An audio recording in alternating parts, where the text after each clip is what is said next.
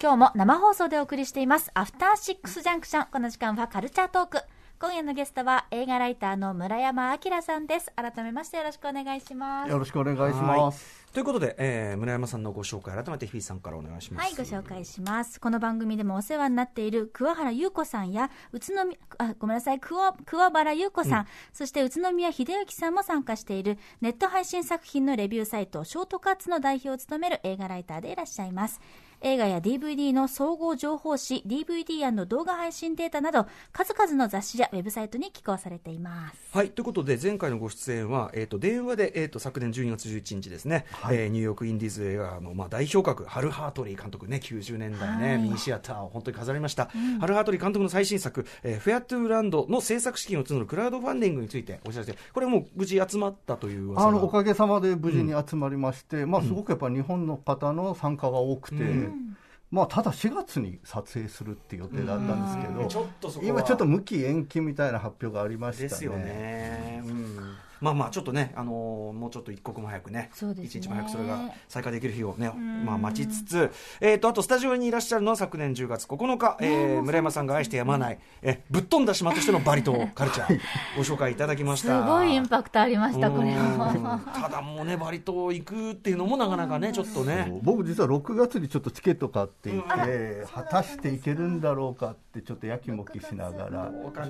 ちょっと危ないと思いながら状況を見てる感じねですねと分。かんないってことね、まあ、その中でもちろん映画館でさえもなかなか行きづらいというかね、あの週末は閉めるというような、ここから先、さらに流動的になるかもしれませんけどね、ただ、まあ、やってるところに関しては、まあ、応援はしたいという、まあ、基本的にはスタンスなんですが、えーとはいえねあの、やっぱり気軽に行けないというかね、あの行かないという選択をする方、たくさんいらっしゃるわけで、えーそんな中、やっぱりね、あの劇場未公開作品、特に、まあね。お家にいながらにして見やすいやつをちょっと今回ははい。チョイスしていただきました。うん。まあこんなご時世なのでちょっと何を紹介しようかって実は結構悩んだんですけど、なんかまあ塞ぎ込んでいるのもうんざりしてきたのであそうですよ。なんかなるべくこうへんてこな映画とか、なんかとびきりバカバカしいものをご紹介できればと今日は思ってやってきました、ではでは早速行ってみましょうか。はい、あのまあ、これちょっと大ネタというか、割と評判になってる映画で見てる方も多いんじゃないかと思うんですけど、アンカット・ダイヤモンドという、ネはい。ットフリックスで見られる映画ですが、あのなんだ、神様なんかクソくらいとか、グッドタイムっていうまあ作品で、まあ、評判のサフディ兄弟っていうまあ映画監督兄弟の、まあ、すごく注目されている作品ですよね。あの宇多丸さん、グッドタイムご覧になあ見ました、見ました、もちろん。はい。あの、アンカット・ダイヤモンドはまだご覧こっちまだ見れてないんですよ。なんかアダム・サンドラがすごいね、ね、ネットフリックスとかうまく活用して、はいはいはいすごいいろいろやってるっていう中ですよね。あのね、以前にここで紹介させていただいたあのマイヤーウィッツ家の人々とかでも、アダム・サンドラーって主演でしたけどもともとすごいコメディの、まあ、コメディ喜劇王ですよね、はい。アメリカのハリウッドの、でもまあすごいシリアスな映画とかでも活躍してたんですけどそんな中でもちょっとこの映画の「アンカット・ダイヤモンド」はアダム・サンドラーはすごく新鮮なへもうはすごいハイテンションな演技なんあ、です。そう。どんな話なんですか？あのまあ、ちょっとね、グッドタイムっていう映画の話、ささせていただいたんですけど、まあ、あのロバート・パティンソンってすごく人気の若手の人の主演の犯罪映画でしたけど、正直、僕、この映画見たとき、ぶっ飛ばされたっていうより、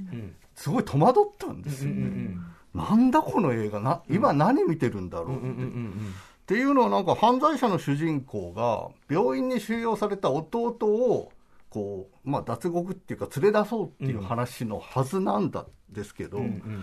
なんか連れ出したら弟じゃなかった、人を間違えたっていう話なんですよ。そんなことある？って思うじゃないですか。お前の弟だろ？で、普通はそういう間違いをしたら、その間違いをこうフィックスするか、もしくはその間違いのせいでひどいことになるかっていう話なのに、そのままこうドミノ倒しみたいにどこ行くかわからない、はいはいはい。あのおかしなことがずっと起き続ける、その本当になんか暴走列車に乗せられてるみたいな映画で。で、まあ、すごくそれが、まあ、刺激的と同時に戸惑ってたんですけど、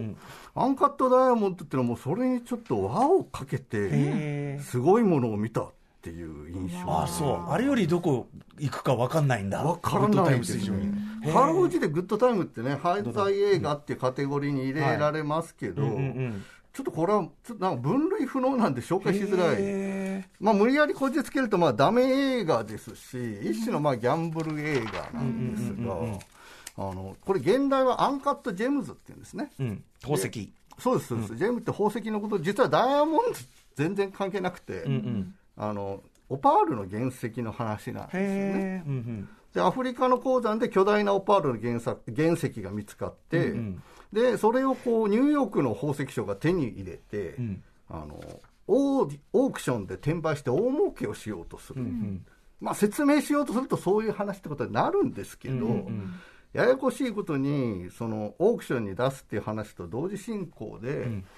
まあ、この主人公が本当適当なやつで借金取りに追われまくってる、そのヤクザのエピソードとか、あとあの実在のケビンあのバスバスケット選手でケビン・ガーネットって人がいますけど、すごい人気選手でこの人がこう運がつくからそのオパールの原石を貸してくれってごねる話とか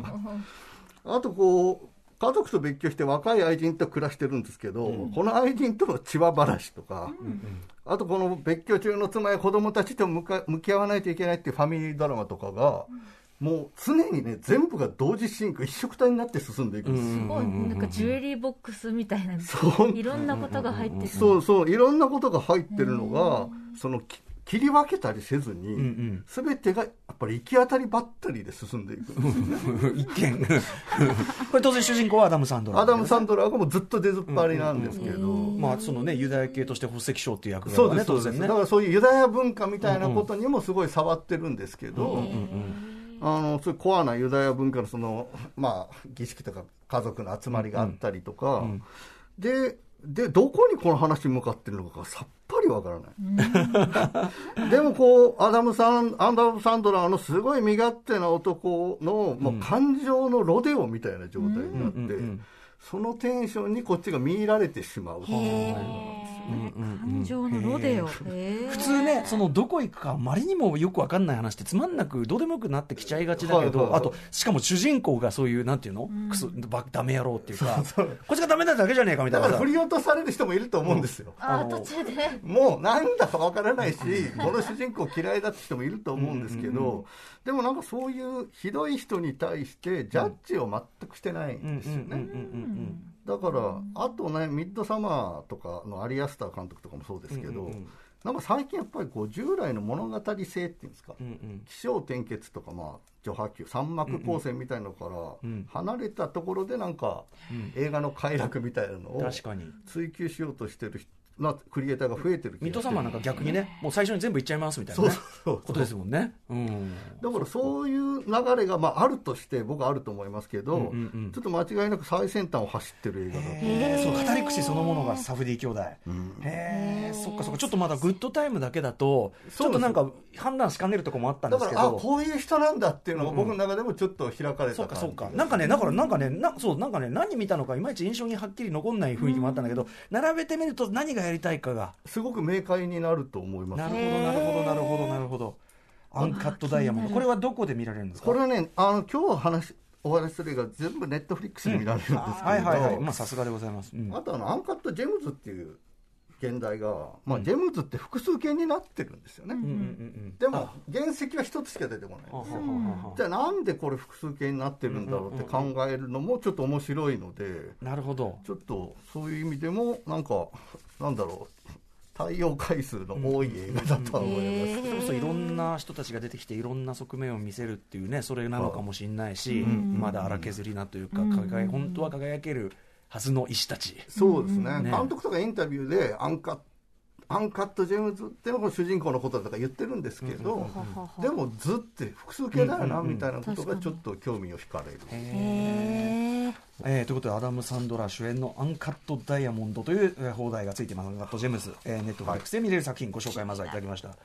どんどんいきましょうか。はい、はい、面白いすでに、次はですねああのこれ最近ネットフリックスで配信されたばかりの映画なんですけど、ホースガールという、ホースガール。馬馬女。馬をホースガールってちょっと僕あんまり通じてないですけど、英語で慣用句的にあるんですよね。なんて意味なんですか？なんかだからあのクラスにいるそのほら 馬にちょっと今日乗馬してきますみたいな、なんかそういうちょっといいとこの子みたいなことなんじゃないかって思うんおですけど。嬢お嬢お様。嬢様。あー。なるほどねでまあこれがあのジェフ・ベイナ監督って書いてあっあることが多いんですけど、まあ、ビエナ監督って本人が発音してるように聞こえるんですけど、まあ、この監督のまあ最新作で、ただあの、むしろアリソン・ブリーっていう主演女優さんのことからちょっと説明した方がいい映画なんですよね。フォトポスターの方ですか？そうです、そうです。このかあの女優さんが共同脚本も書いて、そもそもこの人の実体験が元に出てきてるんですよね。へでアリソン・ブリーっていう人はあのグローっていうあの女子プロレスのドラマの主演なんですけど、もうこれネットフリックスですごく面白いドラマ。気になってました、なるほど。あと、まあ、マッドマン、マッドマンとかコミカレとか、まあ、ドラマシリーズの印象が強い人なんですが、あの、この人が、ごこの方のおばあさんとお母さんから着想を得た映画っていう。んですね。ほで、このおばあさんもう亡くなってるんですけど、あの妄想型統合失調症を患っていらして、なんか自分は未来から来たって言ってたらしいんですよ。ね。で、そんなおばあさんのもとで育ったお母さんもすごくこう、メンタルなことですごく苦しんで、まあ、生きてきたと。だからこのアリソン・ブリーっていう女優さんは、ずっとこう自分もいつかうんうん何か精神の異常をきたすことが来る、そういう日が来るんじゃないかと怯えて育ったっていうんですで、この人同時に大の SF 好き。うんうんうん。それもね、なんか、オカルトとか電波とか、どっちかっていうと、ムーっぽい話が好きらしああくてなるほどなるほど、うん。で、なんか自分たちのファミリーヒストリーを作品にしようって思った時に、なんか、ジャンル映画、SF スリラーみたいに作りたい。うんうん。ほうほなんかそういうふうに思われて、で、この監督に話を持ちかけて一緒に作ったのがこのホースガンなんですうね。はい。で、映画が始まるとね、すごい良質なインディー映画っぽいんですよ。ロマンチックコメディみたいな。うんうん。なんか職場でね、すごく内気な女性が、同僚と交流したり、ルームメイトになんか男性を紹介されてデートしたり、んなんかすごいいい雰囲気で進むんですけど、んだんだんおかしなことがやっぱ起きていく。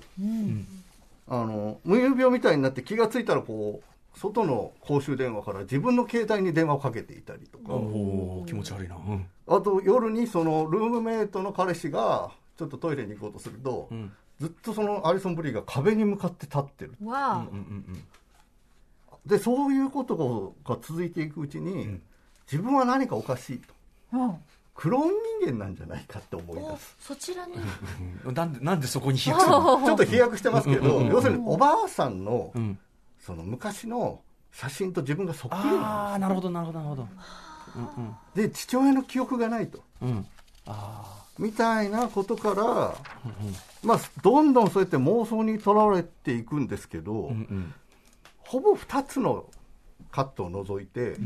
ずっとその主人公の視点で描かれてるんですよね、二つのカットを除いて。要するに客観的な描写がほぼないんですよ、うんうん。だから彼女の妄想とそうそう。彼女の妄想っていうのが現実のようにまあ描いてるわけですよね、で自分もこう妄想型統合失調症の知人はいたりするんですけどやっぱり妄想って他人にはほぼ理解不能だったり、本当に突拍子もない話をされたりしますよね。でもこれもその妄想みたいなものを決して否定的に描いていなくてジャッジはしないと。うん。なんかその突拍子もない妄想の真っ只中に自分たちもこう連れて行かれる、むしろ招待されてるような感じがある。で、あの、なんだろうな、アリソン・ブリーとか、この監督の人脈にデュプラス兄弟っていう、うん。あのインディーズですごく頑張ってる人たちがいますけど、あのこの人たちの関わった彼女、撮ったっていうかな、彼女はパートタイムトラベラーっていう妄想についての面白い未公開映画ありますけど、なんかそういうのアプローチが似ている。あと、あの、白石浩二監督、うんうん。あの日本のね。ね、オカルトとか怖すぎシリーズとか、はい。ええええ。ちょっと狂気というものに対して、全く善悪の基準で判断をしない人がいて、とことん付き合いましょうみたいな覚悟が、なんか共通してるなって思うんですよね。なんかちょっと最終的にはちょっとなんともジャンル分け不能な感じに。で、実は僕、これ3日ぐらい前に見たんですけど、えあの同時に答え合わせをしたことある答え合わせ、要するに本当にはどうだったのかみたいなこと。だからね、どうも、同時にいくつかのタイムラインが動いてる。はい。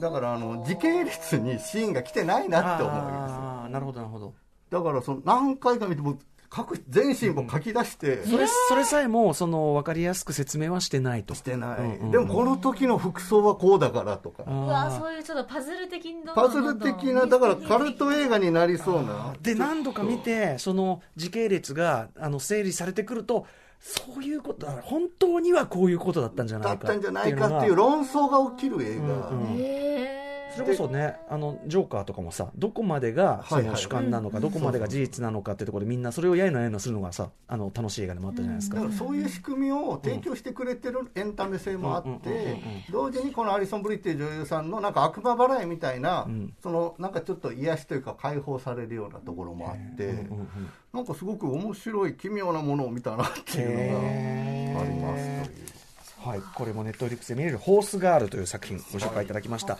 駆け足のもう一本いけたらいきましょうか、はい、ちょっとすごいバカバカしい映画を、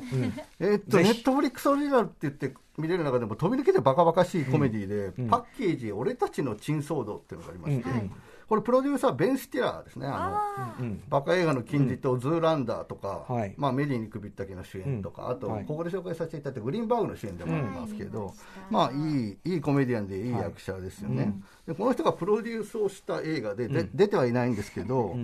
俺たちの珍騒動っていう副題が、まあ、ほぼどんな映画をしかを示唆してるんですけど、はい。まあ、あの冒険青春活劇だと思うんですよね、うんで男性の一物にまつわる冒険青春活劇であると。あのオープニングでねこうなんかまな板の上でナスとかズッキーニとかが包丁で切られてる映像がモンタージュされてるんですけど、あのまあ、映画の展開を予言している。なるほどへで若者たちがまあ山の中にみんなでキャンプに行って酔っ払って調子に乗って騒いでいたら一、人の友達が間違って自分のものを切り落とすんですよ。あこの時こう満月の前を、そのものが横切る E- E.T. オマージュの美しい映像があって。ET オマージュ？E.T. オマージュですね、明らかに美しい映画あるんですよね、でその救急ヘリで友達は搬送されるんですけど、一そのものが入ったケースを間違って渡してしまった。